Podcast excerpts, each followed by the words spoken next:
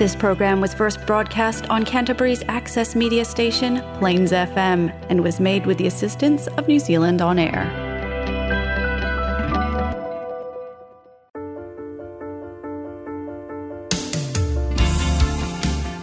Next on Plains FM, host Tina Dakin Luke interviews inspiring women on This Is Who We Are.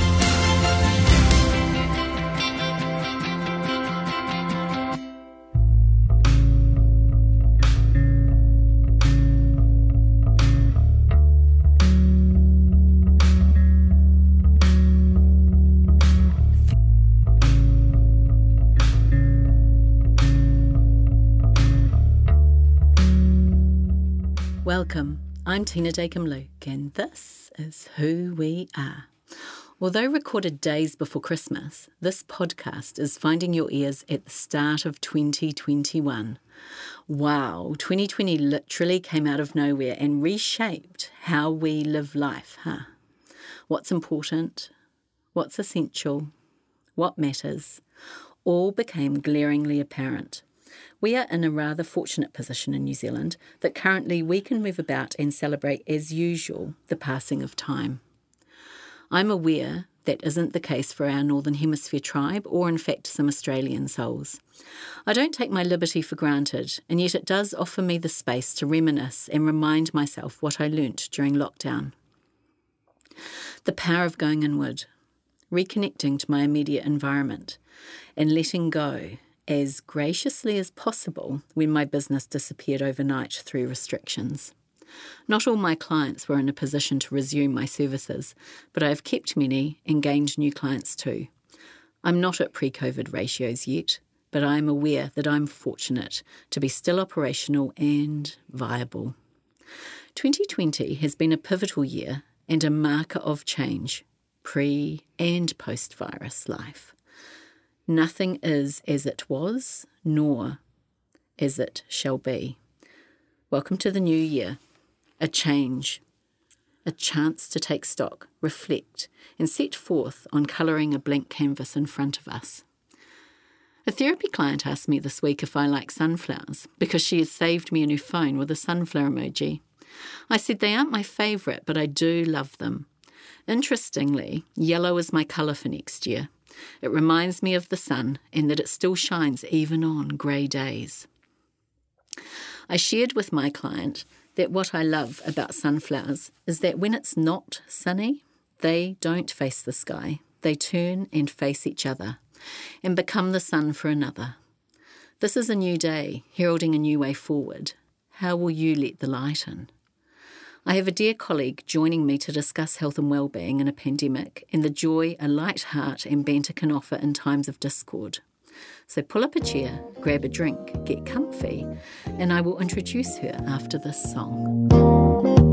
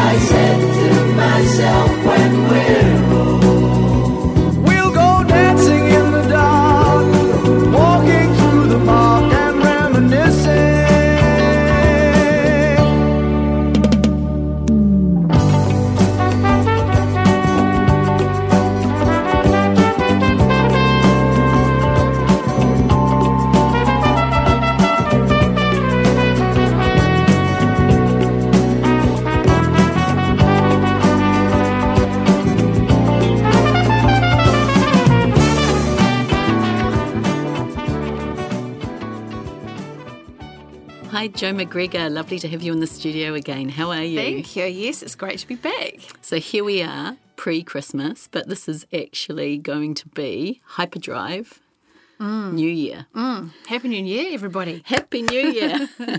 I hope it played out as you wanted it to be. Now, I've got a little question that I would like to uh, put to you, Joe. Mm. Are you ready? Yes. Okay. A lot of people socialise in the new year and they like to go visiting and you catch up with people you haven't seen for a while. And it's become the trend. I've noticed a lot of cafes now are dog friendly. We've even got a cat cafe in Christchurch. What uh, is the etiquette or what is best for animals if you're bringing a dog into a different environment or into a home where another dog already resides? How would you handle that? So, my first recommendation would be that they are always they um, meet on a lead, and first of all, if possible, meet in neutral territory. So maybe down at the local park, um, or uh, I'm thinking of if you're bringing a new dog into a house where the, yeah there is already a dog, you know, territorially uh, within that property. So the best best thing to do is to actually let them meet and let them play uh, off And then, so hopefully, they make a bit of a bond, communicate, let work out who's boss and who's not boss, etc. And then bring them back to the house, and hopefully, the the owner, you know, the property dog, is a lot more relaxed about this newcomer because they've just had a play and they've you know done all their communication that they needed to do off site. Yeah. Um, it, they should always meet on a lead to start with, just to, at least so that the owner has control and to be able to you know, pull them back off each other if the things aren't going very well. Um, yes, the, and and I'm very aware of how you know there is perhaps generally just one backyard, and it's the hope that all dogs will get on, but they just don't. Some dogs are just super anxious about having new dogs and new smells and new people, etc., coming onto their house, and it can be very, very stressful and cause a lot of anxiety for little dogs and or any dog size. um, and so, if you do have an anxious dog, I would actually recommend that uh, they don't need to be part of everything that you are involved in on the Christmas Christmas Day, etc., or you know when all these new people just turn up, etc. Um, just be very aware of your dog's personality and how well they will or will not cope with new people and new extra animals coming on. So maybe they don't even get to meet. Um, the people bringing in these new animals definitely need to be respectful of the potential for disaster. So, what do you do if Auntie turns up with her fur baby and she's not respectful? Yeah, How do you handle that? That's, well, can can we say, uh, you know, Auntie, go back to your car? No, because that's yeah, that's a really tricky. It's very very complicated because everybody wants to please everybody, don't they? But there are just some moments where. Um, and obviously, you can't leave the dog in the car because it could be hot, and you don't want that either. So, but if there is a um, potential for perhaps the the dog of the house to perhaps be in a in a spare room or something like that so that they can just chill out. Of course there is that huge risk that when the dog comes out later he's going to smell and go right around the property and check everything out and hopefully all is well but there is that um, possibility of especially non-neutered dogs that they might just mark everything Yeah. and or the the visiting dog may just want to mark everything so that's another thing if you want to be aware of they're just trying to claim now it's like their library they're just saying oh i've been here too yeah It's their tracer app. It way is. of signing in. I'm not such a fan of that form. Um, yeah, it's complicated, isn't it? Because we do, we want to have happy families at Christmas time and we want to avoid conflict. It's not always possible. So I guess it's um, deferring as much as possible. So I really like what you said about keeping them separate and, if possible, in a different environment. Sometimes that isn't going to happen, is it? well they're just at risk of uh, because everyone's got this high energy and excitement and you know there's probably a bit of potentially alcohol involved and everyone just that high vibe and the dogs catch on to that vibe and they they sense it and they escalate their energy as well. And so then you've got yeah you're just they feed into it just like anybody does. So if the people can remain as calm as possible when the dogs are meeting first up potentially it's all going to go quite well. Uh, the more relaxed the people are, generally, the more relaxed the pets will be. So if you're in a, in a room and the dogs begin to not get on and there's some nipping at each other, how do you actually separate them in a safe way? Yes, so you don't want to grab the collars and things because that can be risky to your own hands if they just want to quickly um, react and, and snap at what's coming at them. So, uh, it, again, it's that prevention. You just don't allow that to happen first up. Um, they need to meet, yeah, at least outside versus in the house. And um,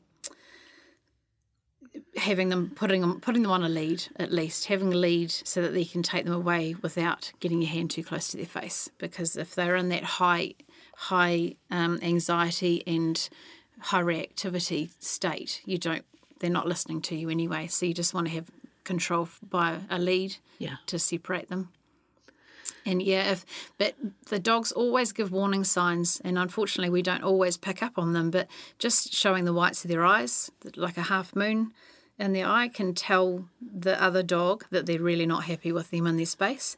Uh, they, and unfortunately, again, because of our breeding, some dogs, you know, you would most dogs, like Labradors, say Shepherds, littler dogs, Terriers, etc., when they snarl, you can see a snarl. Some dogs are bred so you can't, they can't do that. Like the the Basset Hounds, the Shar-Peis, there's all sorts of dogs that their skin is just too heavy that they can't actually communicate any more naturally like they would have a couple of hundred years ago. And so it's very hard for them to tell the other dog and to communicate to back off. Subtle growls there's you know and and hiding and or being really submissive is and sort of crouching low down uh, giving off all these um, behavioral states to say don't come near me please. And that goes with children too of course. Like uh, you know you definitely don't want to approach a dog of any if they're on their back sometimes they're being submissive saying i want my tummy patted.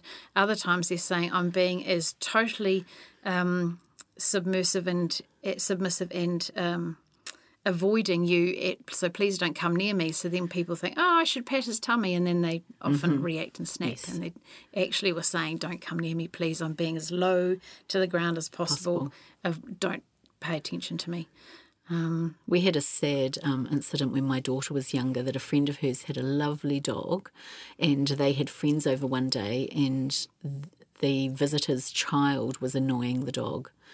And it was happening outside, and the adults were inside. And then the dog bit the child, and the dog ended up being put down. And that always just sat so uncomfortably with me because I understand the repercussions of an injured child.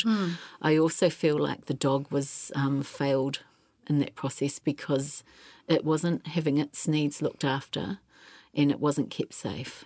Yes, hundred percent, and and sadly that's with most dog bites. You you never want to leave a child unsupervised with a dog ever. It's just not worth the risk because you just children, you know, they're just not aware of all these subtle communications that they give to uh, us to say back off, and uh, yeah, they just should never be left alone. And just because your dog is um, great and loving with your children doesn't Yes. mean it's going to tolerate another child That's coming up and doing things to it. Correct. And so when I uh, a couple of years for the last two years I've been was training therapy dogs, so labradoodles training. I had them from eight weeks through to five months, and my job was to get them to be as used to as much stuff as possible, and uh, and and every puppy should go through that as well. So I was taking them into you know the city so that they could just see hundreds of people walk past and um, I did get permission because they had little cute coats. So I was going up and down escalators and into the lifts of hospitals and um, just showing them stuff. Not that every dog needs a lift, of course, but um, but just I was hugging the puppies and pulling on their ears gently and their tails and doing and and squeezing them and doing things that little kids would might do, uh, and therefore the To dog was desensitise? exactly Yeah. right. So they just wouldn't react anymore. And so, um, and I was taking them into schools, and, and they were getting used to a hundred hands on them, and and the giggles and the squeals and all these things that would potentially come at them later when they weren't with me. And so that yeah, that was. Um, a very fun job and uh, yeah and very very rewarding and it was just great but it is every dog needs that because you don't know when a you know how babies they, they stand up on a dog and they grip and they hold on I've really tight, that, and yeah. that can really hurt a little dog. Mm. And and or if they're just not used to it, they try and get away and they can't. So their first reaction could be to snap at what is hurting their skin. Mm. So just keep them apart. Always watch them. Just it's just not worth it. Thank you. There's a lot of really great advice in there around animal instincts and how to keep them safe. How do we deal with family this time of year? Like, how do we take some of that animal kingdom knowledge, and maybe put it into Yeah. drunk Uncle Kevin in the corner being Yeah. saying inappropriate jokes or Exactly. That's it's such a stressful time for some people, isn't it? And hmm. I know that for some people, they're going to be having a great holiday. It's not it for everybody. Not everyone's got a happy family when they all get together in that room. And Yes, exactly, and it's it's almost like uh, the wedding, isn't it? Of like Yes. who, who to invite and who not to invite, and where to place them at the table, and all that kind of and thing. do you stagger the arrivals? and, and yeah, Yes. what do you do about the alcohol? And when do you cut them off? Yes, that's right. I know, and that yes, And these are the conversations Mm. going on in many households before Christmas. Is Mm. how do we get through the day? yes. How many shandies can we? how can we dilute the whiskey? so Uncle Colin can't see, can't get to it as quickly. I don't know. It, that's probably not my. Um, I haven't had too many disasters, to be fair, in my in my family. So.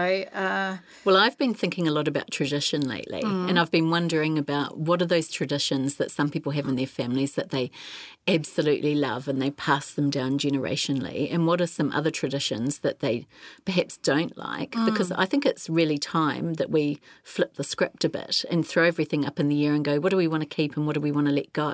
Mm. And what do we actually like about this festive season? Like, because for the first year ever, I don't even have a tree up.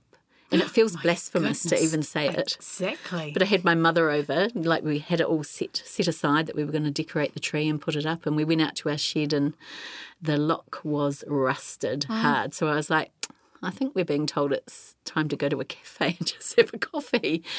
Well, actually, this is that has been one of the contentions in our family is the tree because uh, my husband loves the Christmas tree. He insists that it's a real one. Yes. Um, my son sneezes at the tree, and I can be a little bit sensitive on different days depending on pro- potentially what's coming out of the tree at the time. Um, I would much rather have gone to the beach and got a lot of driftwood and m- been creative and made my own. Um, and and my daughter would rather have an artificial one. So that's there's just So you need three. That's the answer to that. perhaps we do. We did make one one year because I, I I think I really did put my foot down at the price of them. I think, Yeah. and so we did make. We actually made one. Um, like my husband had made. Uh, you know, there's barbecue tables with the bench seats, Yes. and I think we just found an old one and chopped it down, and and just yeah, it was very creative and very clever, and we spent a few days painting it up, and it was very good family bonding time. So Yeah. that was one way to do it, and that just sat outside at the front door, which was great. Um, yeah, because of course now you know New Year's, everyone's going to get rid of all their pine trees. That And where do they get rid of them? I guess if they chop them up cleverly, they could put them into the tiny little green bin. Oh, I'm not really sure. There's a whole lot get dumped at the red zone. I can tell you that because I Oh, live near still. there. And yeah, they were, um, they were last year anyway. They just you know So what is it with Cantabrians that we actually think that the red zone is our new dump? there's oftentimes couches and things, and yeah, yes, unfortunately, there's a lot more gates and fences and things now. But uh, yes, we'll see what happens as they start thinking about developing it. Yeah, it's been interesting times. We actually had an earthquake last night. I don't know if you felt it. yes, I did. And I it was enough to wake me up. And, and I remember lying there going, oh, it's an earthquake. Wasn't enough to panic me to get out of bed, but it was enough to keep me awake for a wee bit Hmm. afterwards, really pondering it and going, wow, you know, we've come, if we look at COVID and we take that back to earthquakes, there was a whole terminology, vocab, um, trauma responses that we went through. But by the end of it, you know, we all knew what liquefaction was. We'd learnt um, how to. actually, yes, we could guess what it was. Yes. What What do you reckon it was? A three or four? and we were 4.2? really good at We it. were. We could guess where it was situated, how deep it was, Mm. and we learnt when to panic and when not to panic. So then with COVID too, there's been this whole kind of terminology that we're, we're now all used to. So it's really fascinating to me, humanity as a species, how um, a lot of the time we can really struggle with change, but actually when we're actually faced with it, we do manage to quite quickly find a way to make it the new normal. Yes, I think I actually think we're very good at. Uh, a lot of people don't like change, but I think once we accept change and embrace change, we're actually quite good at. Uh, I think it's that Kiwi ingenuity thing of just like, okay, well, this is it. Let's move on and, um, make the most of what we have. Yeah. Yeah. So going forward, so I saw a really great thing on Facebook actually, and it had 2020 and it was using toilet rolls. And then 2021, the one was a used empty toilet roll. roll kind of sitting up. So I was like, yeah, fascinating because it, last year really was about the toilet paper for a lot of people. And if you've got enough to um, supply in your cupboard to feel relaxed, then I guess you get to ponder okay, 2021, what do I want it to look like? And I guess the best thing is to start with yourself. And for me, I'm thinking about health and well-being and, and the four pillars, which are mental, emotional, physical, and spiritual, and really trying to pare down and remember what I learnt during lockdown, what mattered.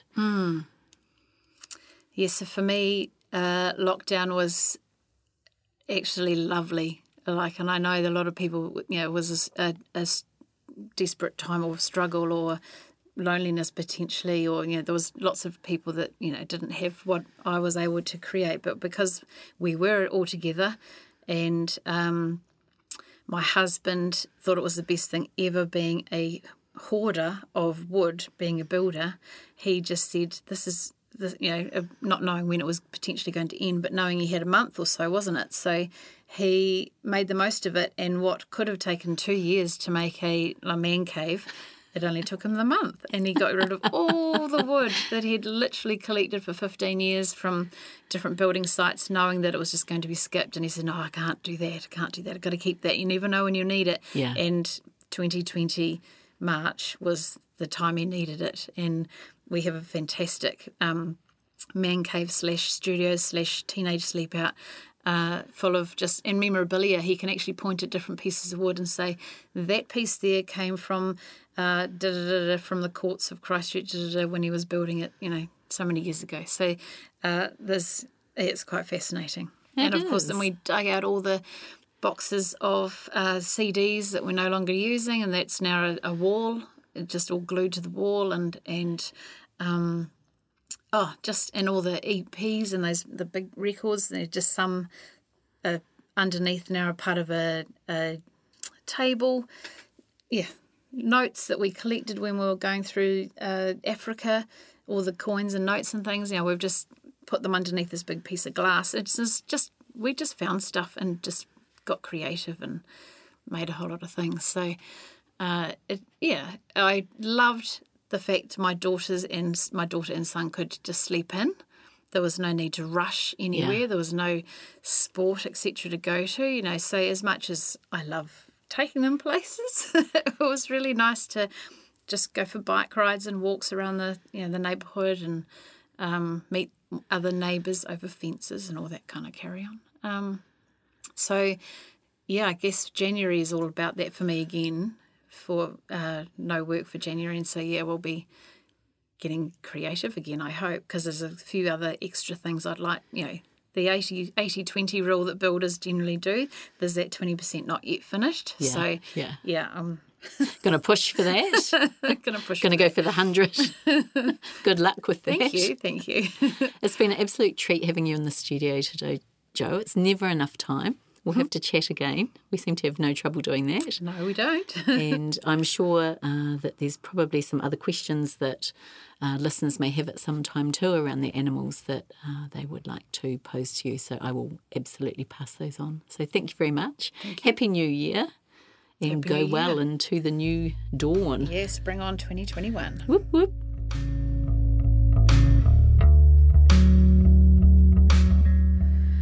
So here we are, 2021.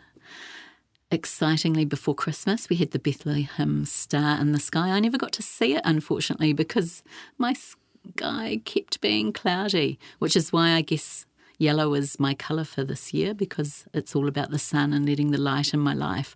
So I really hope that you uh, have some time to really sit, reflect, ponder, fill up, decide what um, you want to take forward into 2021 and maybe even what you want to let go of. Because I was also thinking too that I know Michelle Obama's written her biography called Becoming. And I thought my biography would probably be called Unbecoming because every year I seem to be letting go a little more and more of what I'm not, and what I'm left with is who I always was, which seems to give me what I need to face what's going on around me. So, my love is with you. I hope all is well. And if it is a bit of a rough start, I really hope that things turn around for you and that you feel the love and support of community. Kia kaha, Christchurch.